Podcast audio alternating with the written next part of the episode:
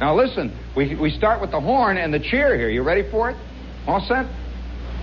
I guess you're not. We better not. oh, boy, talk about Farina. Hold it there.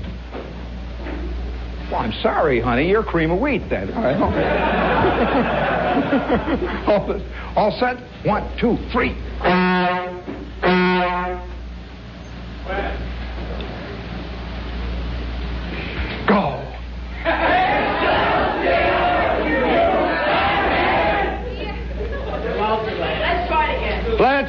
Again. Let's start over at the top. Listen, I'll tell you. All right, come on now, at ease. We're doing a show here. All ad libs will be saved for 1205. All set? Nothing is funnier than the 12 year old ad libber. All ready, gang? I'll tell you, there he goes. The little glasses shining. The coming generation shows great promise, at least from the volume standpoint. Well, it is summer. Now, officially, in one hour, it will be the 21st of June. And it will all begin and end at the same time. And I have maybe perhaps a stronger feeling for summer, for that external out there, because I didn't come from New York. I didn't come from a big city and to the people who live just on the outside, just, you know, when you drive along the turnpike and you see that glow cast by Howard Johnson? well, on the other side of the globe, there are people out there in the darkness. That's the country. Well, I came from this area where all they had was steel mills on one side, tremendous edifice. This is a machine, believe me, that makes Times Square look like kid stuff. If you can imagine a gigantic, belching, insane furnace the size of Manhattan and half of the Bronx. This is Inland Steel plant number two. And of course, you live next to it and it just You see that glow in the sky from the time you're three years old and you can perceive the horizon till the time you die. That sky is always lit up. The blast furnace, the Bessemer converter, the open hearth. And on the other side of you is the darkness of Indiana. Nothing. Just long, rolling hills. And on the diagonal side was the big swamp. We had a swamp that stretched from the edge of our town, this little town I lived in, almost unbroken to the Michigan border. Laid right there by the side of Lake Michigan, and it was a true swamp. And I, am going to tell you a story of the swamp, since I guess most of you have never lived in a swamp, have never been in a swamp. But as a kid, I spent my entire summer in the swamp. Now, the swamp is not really like going to the Catskills. Well, in some ways, yes. but uh, the, the swamp, the swamp is a separate thing. It's like it's just like this. All this water is laying, just laying, and it's been cooked for countless centuries by the sun. It's got mud in it. It's totally nobody goes there, so it's largely, really, largely, even to this day, unexplored. There's no reason to go there. Just a lot of water and cattails and hanging trees and darkness and sand and mosquitoes and heat. And every summer, about this time, we'd split from school and the kids would start infiltrating into the swamp. Now, I have a feeling that if every kid today was given at least seven square feet of swamp to play with, he would have a bigger and more complete sense of reality. In fact, I understand that FAO Schwarz is bringing out a backyard swamp for city kids. Teach them what life is like, you know. And one of the things we used to do as kids, I don't know why, the it's funny, a, a child, I guess one of the things that we, we find interesting about children is that children are far more the true animal that we are, that we have learned to hide as we grow up suppress, and not be. But there is an insane maniacal urge on the part of kids to catch things, You know what I mean? Catch things in bottles and stuff. The adult doesn't really do that. I don't know whether a guy at the age of 48 walking along Madison Avenue suddenly sees a really good beetle has a desire to grab it and stick it in his, you know, his bottle of Guinness Stout and take it home, you know. But but the facts of the matter are, kids don't know they shouldn't do it, you know. So they have a desire. They always catch the stuff. And one of the things that we would do immediately, immediately upon getting out of school, the temperature is 105. Oh boy, it's hot in the swamp, and and the humidity is fantastic. Was to build a seine now, the way you build a seine, you take a gunny sack. Now, if you don't know what a gunny sack is, this is a potato sack. You know, it's a, it's a, it's a. Well, today gunny sacks are hanging in the hip apartments. That's the drapes. You see, that's the. yeah, that's gunny sack material. For those of you who don't know it, that's potato bag stuff hanging there. Burlap is what it is. Well, burlap makes an insane seine. and you take, you take a potato sack and you split it right down. You open it up and you put a broomstick at each end and you start digging in a swamp for whatever comes up. And the water, you know, is maybe this deep. Sometimes it's this deep. Sometimes it's seven feet deep. Deep, you know, it's black water, mud up, you know, mud up to your hocks. And we would go off seining. Nobody knew why.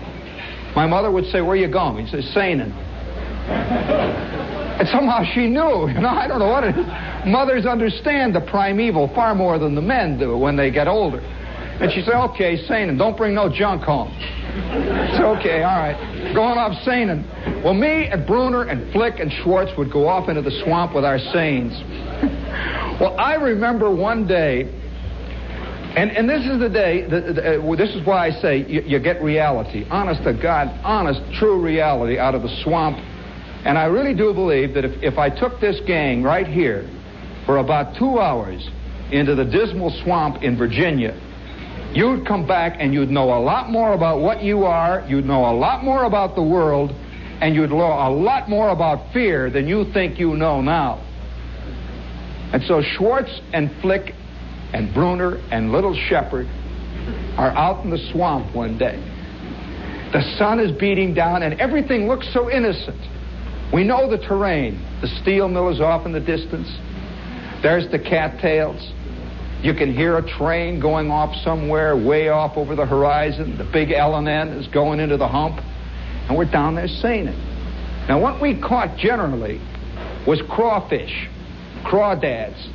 Now, these are tiny lobsters, little lobsters like this. Why we caught them, I don't know. We'd catch millions of them, put them in a bottle. We also caught, caught tadpoles. We'd catch things called newts. Once in a while, we'd catch a lizard. And that's, that was our catch. That was our bag. Except this one unbelievable afternoon. I'm on one end of the Seine. On the other end of the Seine is Flick. Flick is a tall, skinny kid. And off to our right, Schwartz and Bruner are working with their Seine. We're down there digging like this. And we've been going fine for about two hours you know, just swimming and flubbing around, seining, sweating, swearing. Kids always swear in swamps, by the way. Insane swearing comes out of you immediately. Yelling at each other, obscenities, and all, the whole bit. You know, we got no clothes at all on. We're down there seining away in the swamp. Now, this is, again, I must tell you, this is not Jones Beach. this is the swamp. And once in a while, you'd put your foot down and it'd be on the top of an ancient interred ford, you know? You'd move over a little bit and you'd wade through, and there's there's some kind of funny thing. You'd go like this. You just move away. You don't want to stay there anyway. God knows what it is. You just keep going up and down, seining away. It's about 3 o'clock in the afternoon. Must have been 100 degrees. And there's that slow drowse that settles in over a country. You can hear the, the locusts. You know that, in, that wild sound that locusts make? That. You know that sound that goes on and on and your ears ring? And we're down there singing. When all of a sudden, Flick pushes his end up, I push my end up, and the water explodes. Boom! We got this thing. It goes up like that. Crash! First, Schwartz hollers, what's a big tadpole? Look! Boom! Up like that. And right in the middle of our seine is a completely maniacal water moccasin. Have any of you ever dug up out of the quiet sunshine of a sun of a sunny Indiana afternoon a four and a half foot deadly poisonous water moccasin? Their mouth goes immediately ah like that. He takes one look at one look at Flick, and he's got these stings, and he goes, boom, boom, he goes, what are you going to do with them? Throw them back in the water? You know? What do you do? He's lying around. We got him in the seine. Flick says, hold him, grab him. I said, what do you mean grab him, hold him? What? We got this. Oh, boy, you talk about opening up a Pandora's box. Let me tell you. We rush back up on the shore, and we got this insane thing. He's flopping. We throw him out, and he lays there. Just sort of spins around. This is a water snake. And he's suddenly up on dry land. He's just spinning around. You ought to see him. They sort of corkscrew. and, and, and out in the pond yet are the other two guys. Bruner is out there and Schwartz, and they're scared to come in. and all of a sudden they get the idea maybe there are others out there. and we're all standing like this, and this thing is just rolling around and looking at us. These little beady red eyes, he's rolling, and he lays there. Flick says, let's kill him. That's the first instinct all kids have, you know, let's kill him. Schwartz, I can hear Schwartz out of kill him. He's out there in the water. Kill him, kill him. Flicks, kill him, kill him. We're standing there looking. And one of us picks up a stick and sort of hits him. Well, I'll tell you, it was like hitting a rubber hose. I mean, you know, he just sort of snapped, moved back, and he starts working his way back towards the swamp. You know, they have a tremendous instinct for water. And he's working his way back towards the swamp, and we're standing there absolutely dumbfounded. You know, we're just standing. And he works his way back, all of a sudden, when he gets to the edge of the water, just like the most, it's like magic. I don't know whether you've ever seen a water snake returning to his element. You can't believe it. He just goes, shoo, gone. And the swamp looked just like it had looked before. The cattails are waving. We can hear the locusts and the trains at the steel mills. And Flick sort of standing there with one end of the seine. I've dropped my end. Schwartz and Bruner now are 400 feet out of the pond and going south. We're all sort of backing away from nature, you know? backing away. Well, you know, I can't tell which was the scaredest.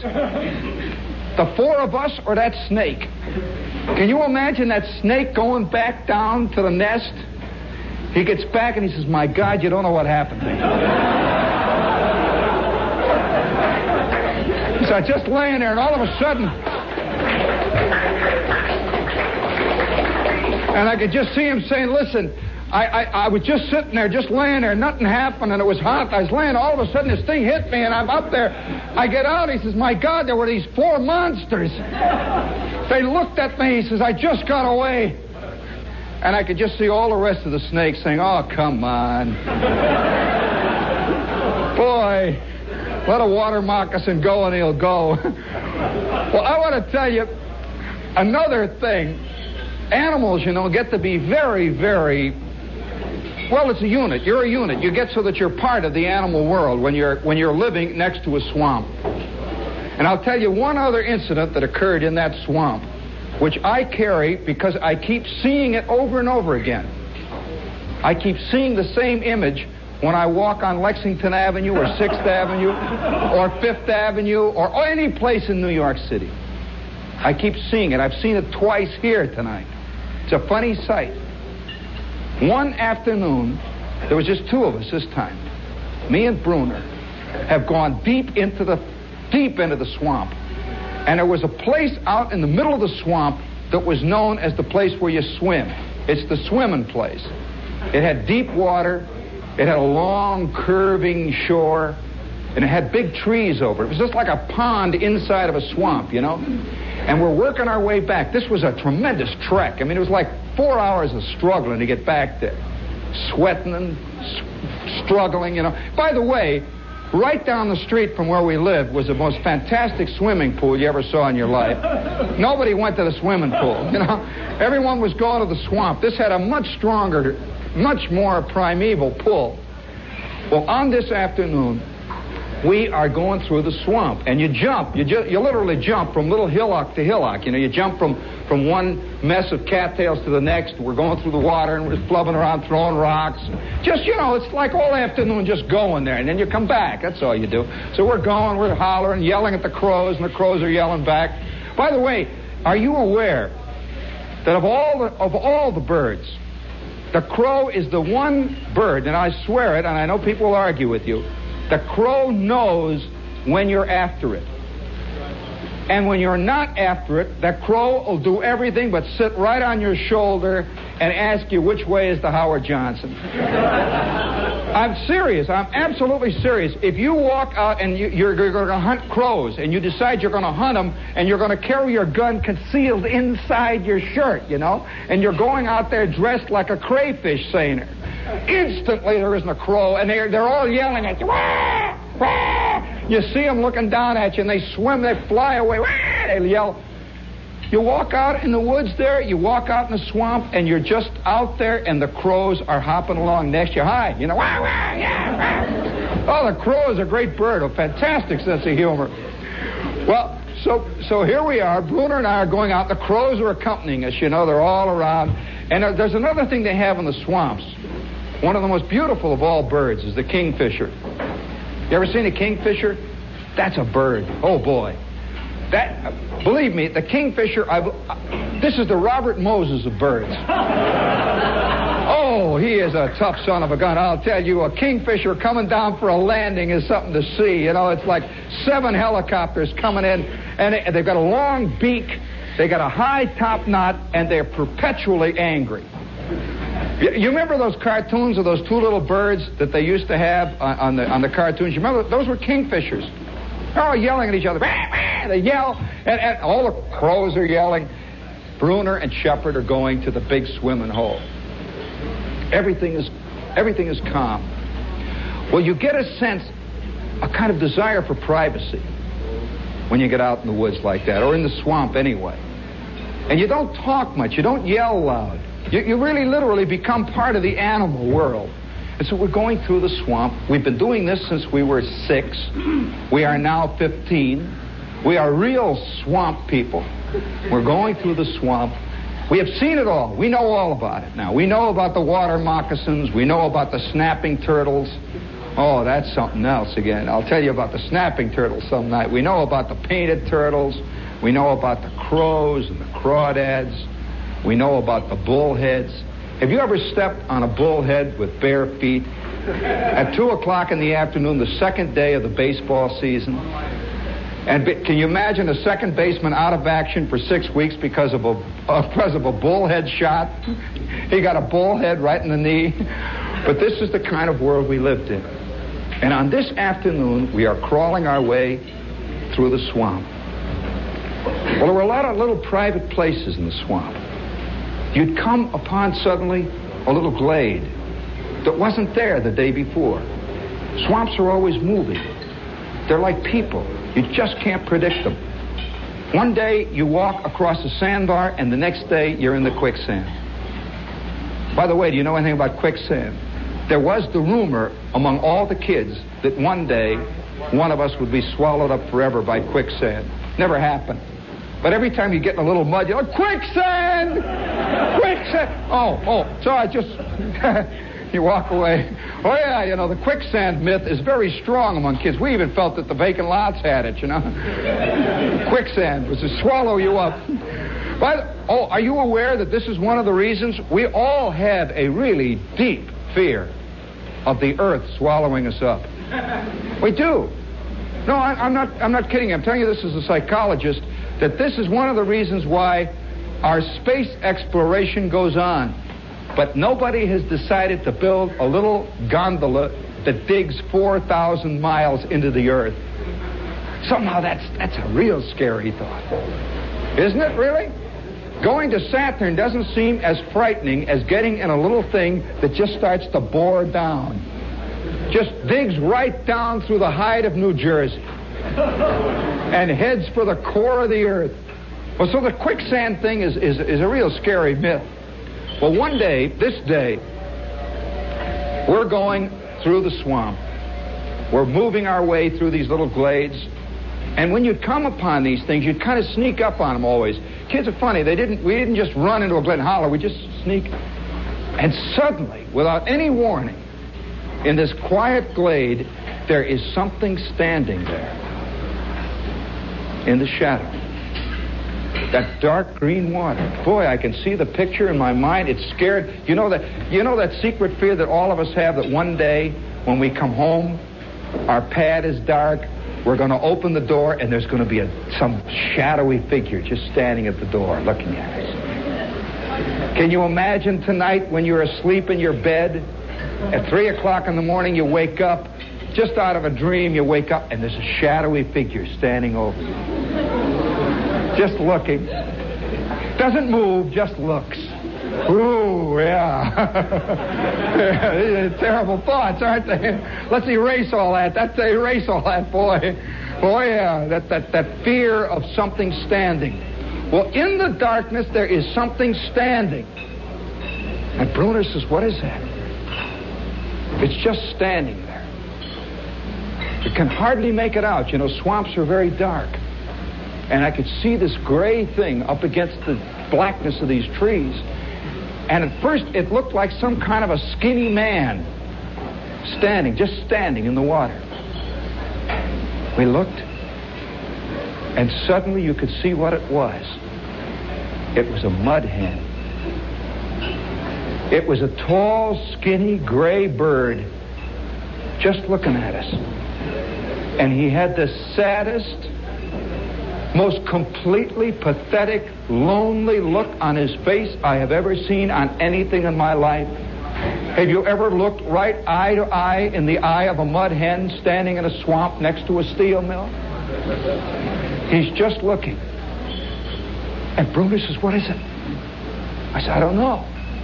And the mud hen saw us just about the same time we saw him, and he backed up a little bit. And you saw this fantastic fear in his eye. You know, you're not used to seeing emotions in birds. You don't. You know, a bird is an emotionless creature. You know, you hold this bird, he just little beady eyes. But for some reason or other, mud hens have wattles. they have sadness. They have tears. They have a bent beak. Just look.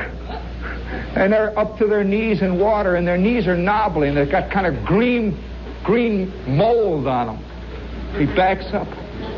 And with that, he slowly stands up and starts to move his wings. He can't take off. He's stuck in the mud. He's going like this. These giant four foot wings are just flop, flop, flop. And Bruner is looking and I'm looking. We're both backing away. He's going flop. And then boop, he pops out, you know, like a cork coming out of a bottle. Plop. He looks back, and you could just see him going off over that swamp, off into the distant gloom. Silence. Bruner looks, I look. I said, Come on, let's go. Let's go to the swimming pool. All of a sudden, for some reason or other, there was no heart. I don't know why. We didn't want to go. It scared us. It made a very funny image. And Bruner says, Getting late. My ma says I ought to get home early. And we walked all the way back home, just sort of slugging or pretending. And all the while is the sight of that insane mud hen. Well, I see that mud hen about four times a day in New York. Walking up Sixth Avenue, coming out of a bar somewhere in the 40s. I see him come down here every Saturday night. Sits out there in the darkness under the moose head and just looks. Searching for what? What is the mud hen searching for? What are we searching for? Well, I want to tell you the story of the mud hen. It goes even further than that. Years go by. I'm in the Army. I'm out of the Army. I'm in college. And one long, hot summer, even a longer, hotter summer than we're, than we're enjoying now, I get a summer job. You wouldn't guess what my summer job is. I'm a play by play announcer announcing the games of the Toledo Mud Hens. well, let me tell you about the Toledo. That was a, I never knew a ball team that had a better name. The Toledo Mud Hens played, first of all, they played in a swamp. And, and they had, a, I'm serious, you know, they had a ball field. I, I, I have to bring this in because this is all part of the American night. It's all part of the American life. Nobody else but an American would understand what I'm going to tell you about. But night after night, I would sit in the press box with my little crystal microphone in front of me. And down there on the field would be the Toledo Mud Hens.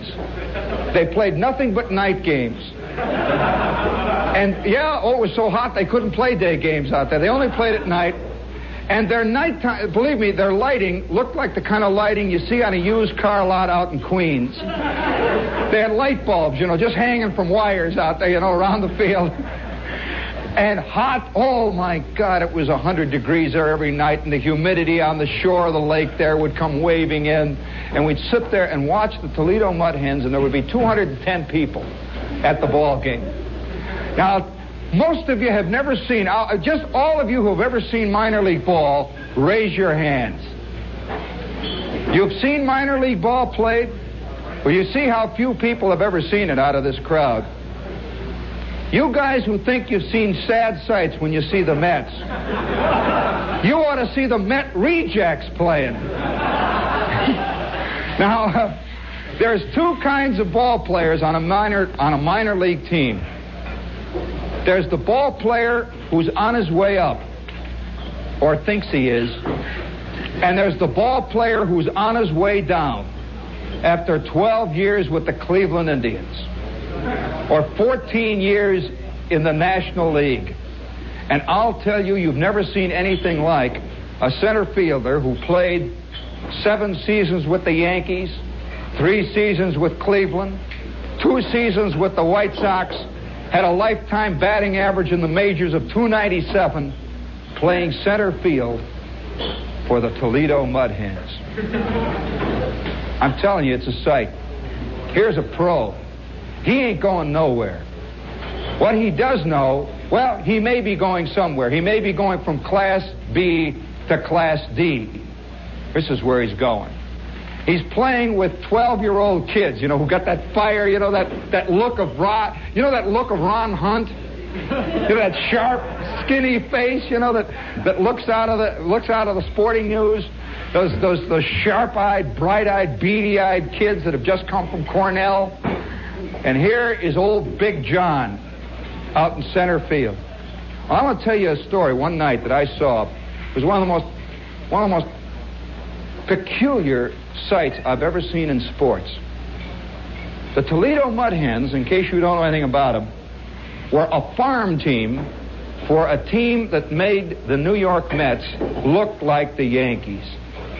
They were a farm team for the St. Louis Browns. They really were. They were a St. Louis Browns farm team. And the St. Louis Browns were a farm team. You know? It was a, it was a sad scene. And, and, and here you had, they even had a one armed outfielder. Oh, yeah, they had a one armed outfielder. And so, so one hot July night, I'm sitting in the press box up there.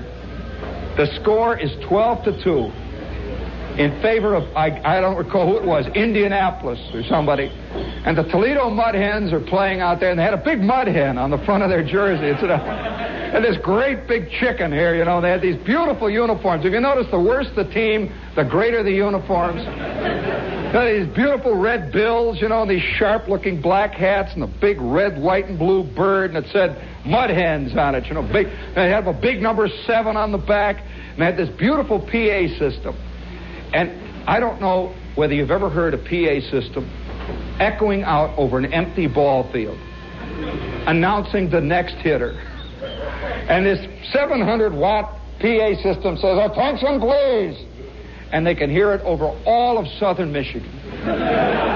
Who couldn't care less. They're all somewhere else, you know.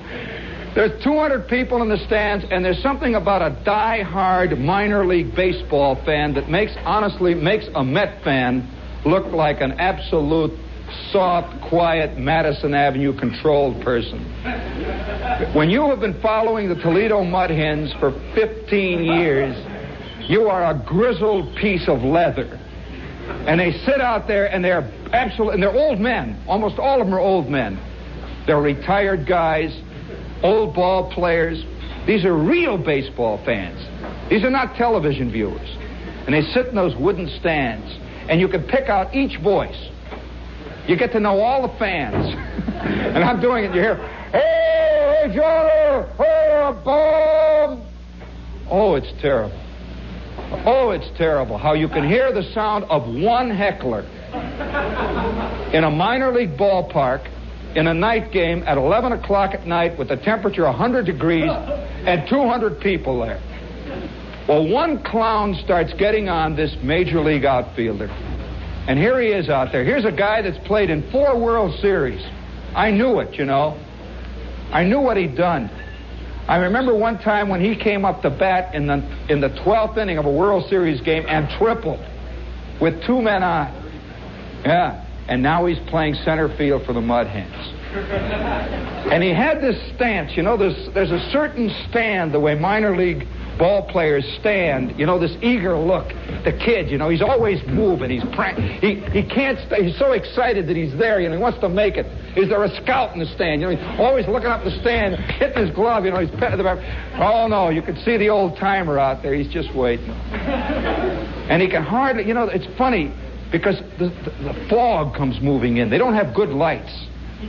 And you can hardly see the outfielders. You just see these shadowy figures out there just watching, looking up into that gloom, waiting for those fly balls.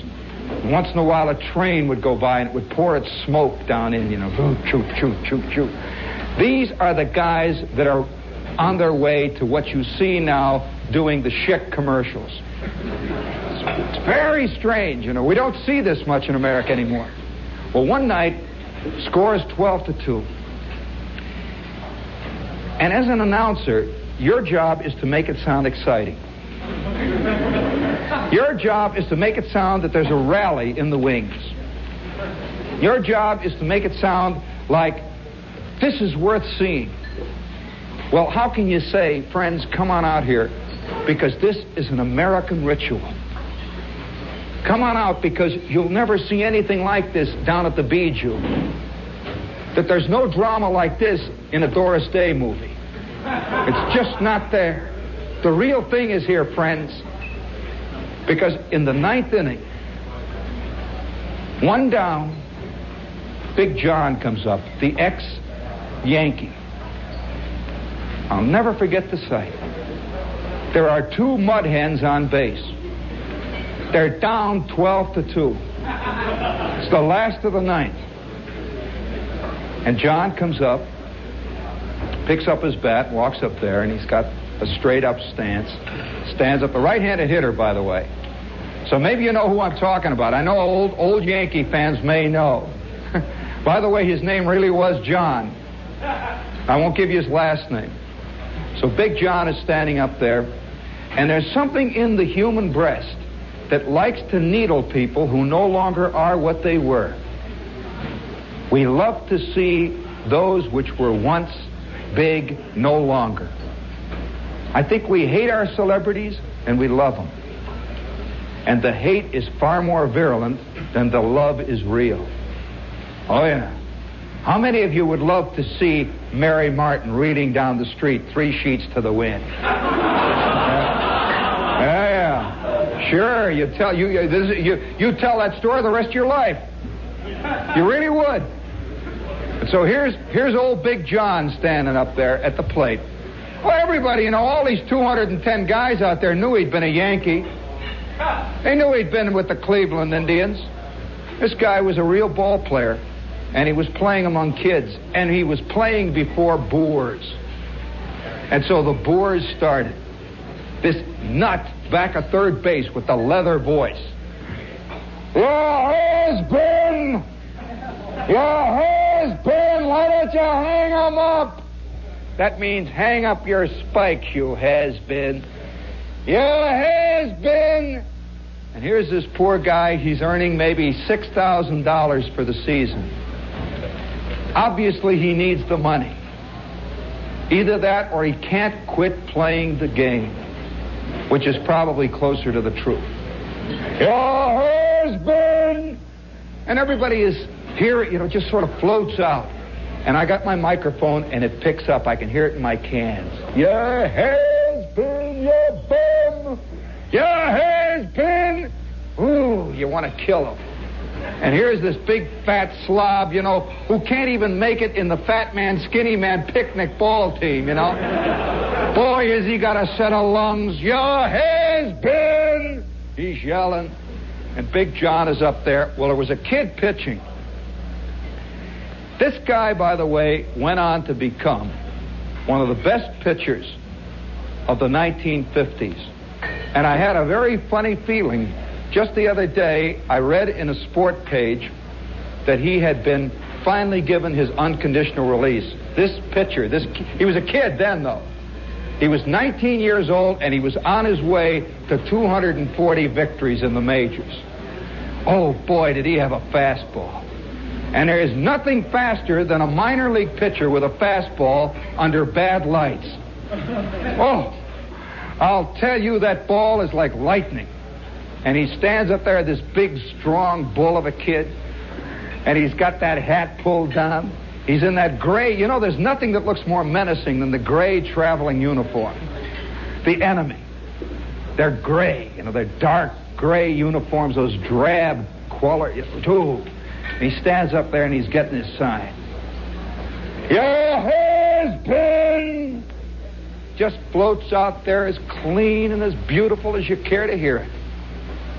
That kid pitcher just looks down. He hears it. Big John can't help but hear it. He's down there. And John is just standing. The one thing you learn when you work before a crowd don't listen. But that doesn't, never works. You don't listen, but you hear. There's a difference, you know, between listening and hearing. You can stand up there and you can close the ears, you can close the mind, but there's something that's open. Some antenna picks it up. Your been your bum. And this kid looks down. He gets his sign. Up goes the foot, and he lays in a fastball. You know that beautiful sound? That I think men appreciate it more than women of a real fastball hitting a catcher's mitt. Boom! It just goes. You can just hear it. It echoes. Boom! Boom. You hear it coming back from the stand. Just boom! That snap. Strike one. Big John didn't even see this one. His reflexes, you know, are that little quarter of a millisecond too late. That's what happens, you know, to big ball players. It isn't that they lose their swing. The swing is still as beautiful. But did you notice what was happening to Ted Williams at the end of Ted Williams' career? For the first time in his life, he was hitting them to left field. He was swinging just a little too late. That ball was going off down the third baseline. And the minute they started to go left of the third baseline, Ted hung up his spikes. The reflex. And so Big John is standing. And these two mud hens are going back and forth. One of them, by the way, was a 46 year old outfielder who had been play- he played in the majors before the war, you know, before the war, and now he's a big round figure who owns a bowling alley in town. The only reason he was playing with the Mud Hens is because he could still wail the daylights out of He was just a, he was an animal. There are certain ball players that don't have reflexes. They're just animals. Just animals and he, he, was he was just like an animal. This guy could hit a ball. He, he's probably 70 years old now, and he can hit a ball 600 feet, but he can't run. He's an animal. He'd hit a ball and you'd say boom off the wall, and he's still at first running. This bowling ball, you know. Well, you can imagine how this guy must have hit one. He's on second. He's got a double. And so here he is dancing off a second. This 46 year old outfield, he's bouncing back and forth. and on third is this wiry, spindly shortstop, who, by the way, came up and became known as a superlative glove man in the National League. This kid is moving. He's got that, that fang teeth look of the glove man. The 165 hitter, but who's got a glove like a vacuum cleaner. You know? He just moves back and forth on third, you know. Big John is standing up there. 12 to 2. Last of the ninth inning. Toledo Mud Hens are taking on the Indianapolis Caps. And they ain't making it. The smoke is coming down in over the left field screen, and you can't even see the center fielder because the fog is setting in now. And a couple of guys get up and go home very ostentatiously. Let me tell you, nothing is more ostentatious than the left field crowd leaving in a minor league ball game. All six of them get up. Know, they walk out carrying their beer cans. You know, they go. Well, Big John is up there Ten minutes go by, it seemed like. It was like being played underwater, and now the count stands at three balls and one strike. And this clown, let him walk you, John! That's your hit for the night! Let him walk you! Has! Well, three and one, the kid makes his mistake. That same fastball over the outside corner comes down, and Big John, remember, is a pro. He has seen them all. He's batted against Feller. He's batted against Gomez. He's batted against Ruffing, And this kid throws that same pitch, and I can't tell you how I felt as an announcer. There was that sound. Just that, just like that. Big John just moved, and you could see those shoulders. He dug in. And he got it right on the fat part. And that ball just climbed up, up, up, didn't even bend. You know, the kind that doesn't go up. It just went off into the fog. And the outfielders didn't even turn, they just stood there. That ball was 150 feet over the left fielder's head when it was going up and out. And Big John just starts to move. You know that snotty trot the home run hitters got? You know?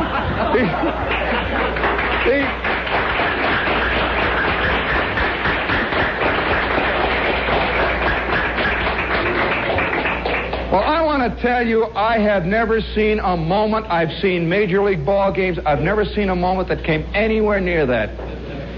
And you know, there's a little smattering of applause. After all, that makes it now, what, 12 to 5? And there's a little applause, and you can see this big fat slob sitting back at third base. And he is turned around now. A slob is always a slob, you know. He's turned around and he's going, hey, Peanuts, Peanuts. He ain't even going to look. Hey, Peanuts, Peanuts. Hey, Peanut Man, come here. And Big John just rounds third base, you know, and he doesn't look up. You notice ball players never look up. You know, he doesn't look up, hey, man. He just rounds third base, and he's heading for the dugout. You ought to see a minor league dugout. I'll tell you, it's a park bench with a hole under it, you know. and, and he's heading for the dugout, you know, and the crowd gives him a hand. He just sort of pulls the hat a little bit, and he ducks in. I, will always, to the last day, to the last day of my life, I'll remember that number 12. That great big blue and red number 12 on the back. He bends over, it's a giant man. He ducks under and he goes. Well, the ball game slowly petered out. And three days later, in the Toledo Blade, it was announced that Big John had retired. Now, it sounds like one of those strangely pat stories. It's actual truth. And I suspect that Big John, somewhere tonight, I don't care where he is, I don't know. Eh, but oh, one more thing. I saw him on a Phil Rizzuto interview not more than a year ago. and you know one of those things where, where Phil Rizzuto's up there and he says, Hey, here's one of the old Yankees up here today. Drop by. What are you doing, John? You know, he says, Well, I'm selling insurance somewhere, and I'm I'm uh, head of the Little League, and I'm interested in children. And he's this clean. Yeah, he is, you know, and he's a clean limbed looking guy. He looks like an insurance man now. He's got a pair of glasses, you know, with the big brims. And, and Phil is talking to him. And Phil says, gee, I'll never forget the time against Cleveland, John. I remember the time when you caught... And, and he's talking, yeah, he says, yeah, I remember that. And you remember the time DiMaggio and they're talking about the great Yankees? And I wanted to jump up and say, John, tell him about the night in Toledo. tell him about the night you really did it. And you know, it, it's funny. Uh, oh yes, gee, wow! It's it's what what is the station here? We've gone ten minutes past time. FCC, I'm sorry, we get carried away. What station is this, friends?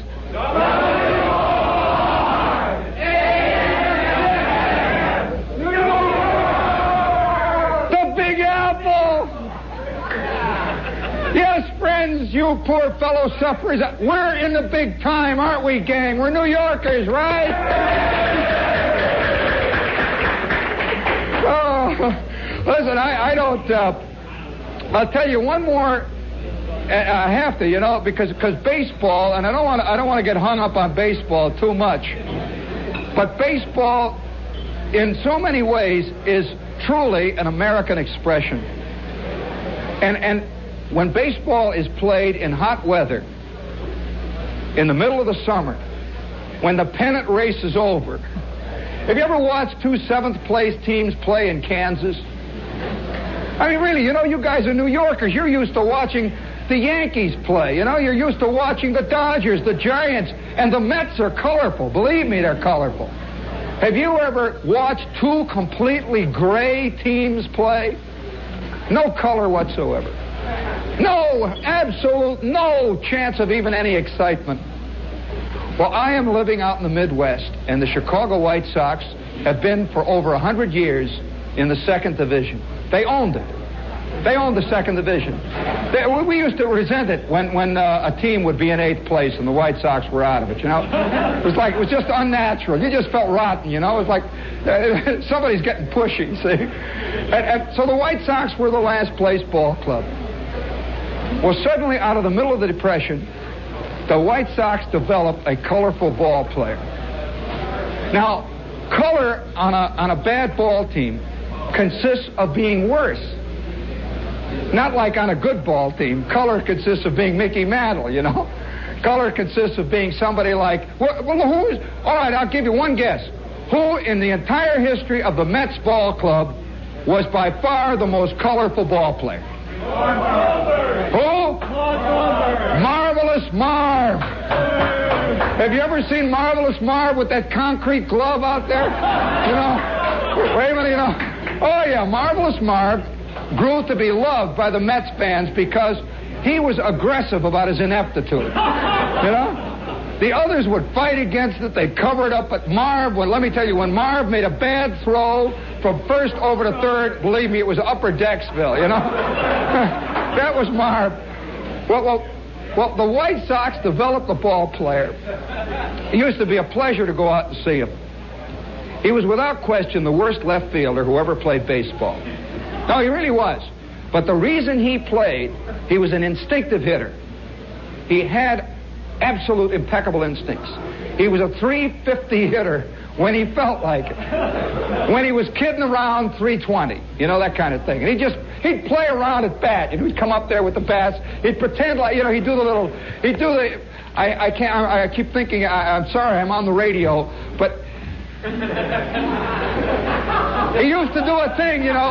He used to do a thing with his hips, you know, like this. He'd come up and he'd go like that. He'd wave at the audience. He did a thing. He would do a takeoff on some of the more prominent denizens of Greenwich Avenue. You know what I mean? And oh, they used to make Feller mad, you know. Oh, it made those guys mad that he because he he didn't take the game seriously. He'd play around, you know. He gets up there and he, he'd do all kinds of bits, like he'd come up with his hat backwards.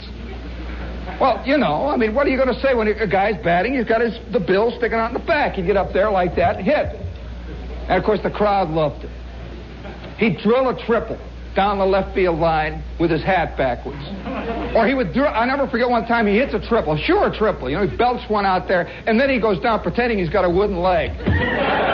you know, oh, Jimmy Dykes came out of the dugout. Yo, that's a hundred bucks, you idiot! And he goes, you know, I'll tell you. He was. Now, what are you cheering? You know, the poor son of a gun was getting busted. it's a hundred bucks. Well, one day, this is what had happened. One day, it was a hot day. I'm, I'm a patrol boy. You know, they used to let the Boy Scouts, the patrol boys in free during the Depression because they figured that the back ends, the fannies of these kids would keep the seats clean.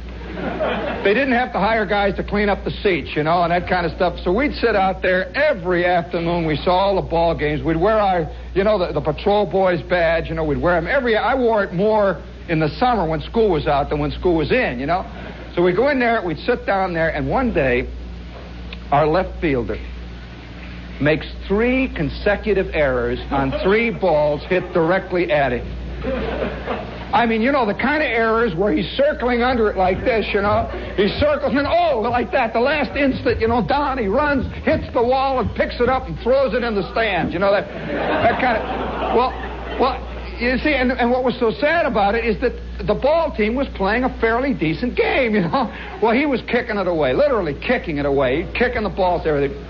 So finally, the score at the end of the eighth inning is something like seven to one. The pitcher that's pitching, you know, you develop a kind. It's it's kind of it's not really like Roger Craig because Roger Craig was the was beloved of the Met fans. You ought to be a pitcher on a second division team out of town. You have lost 19 games. You have won two. And you're up there and you've got this left fielder. And you're losing another one to Detroit. And everything you throw, you have that little thing says, don't let him hit it to left field. that inhibits a guy. I'm telling you, it inhibits him. So in the eighth inning, score seven to one, somebody drills a ground ball, a single, right through short. It comes hopping along. The outfielder comes up to it, and suddenly he sees the ball. He gets one of his nutty ideas. He lays down in front of it. This one is not going to get past him. See? He lays down, and the whole crowd backs up, you know. And you can see Dykes rise up off the bench. Dykes was the manager. You know? He rises off the bench. You see his head going down. Here's the outfielder laying there. The ball is rolling at him, and he's got his glove. He's waiting. See, it's not going to go. The last instant, it takes a bad hop over him, all the way to the wall. Well. He gets, you know, he gets up, you know, he looks, he gets up, the crowd is roaring, the runners are going around, it's a merry-go-round, you know, they're going. The guy that hit the ball, it's the longest triple he ever got, you know, and, and the outfielder gets up, picks up the ball, he's got it, and you won't believe it. It gets stuck in the webbing of his glove.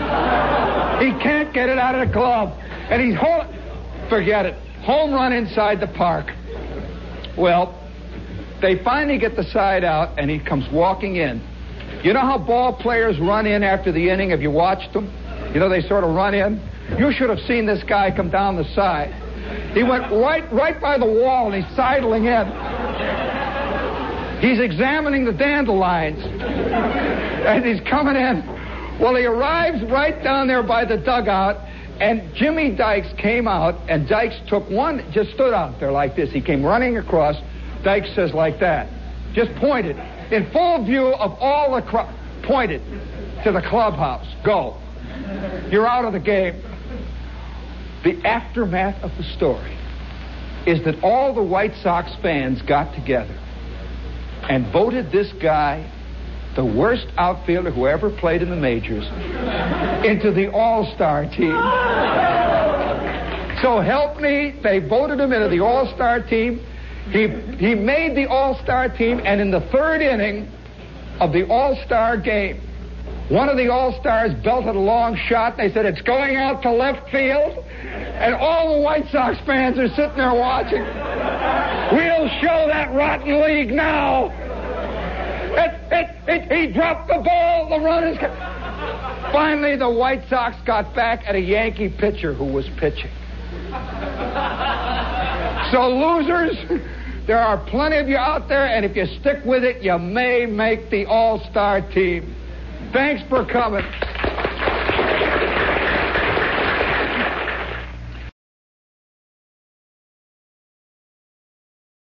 What's so special about Hero Bread's soft, fluffy, and delicious breads, buns, and tortillas? These ultra low net carb baked goods contain zero sugar, fewer calories, and more protein than the leading brands, and are high in fiber to support gut health. Shop now at hero.co.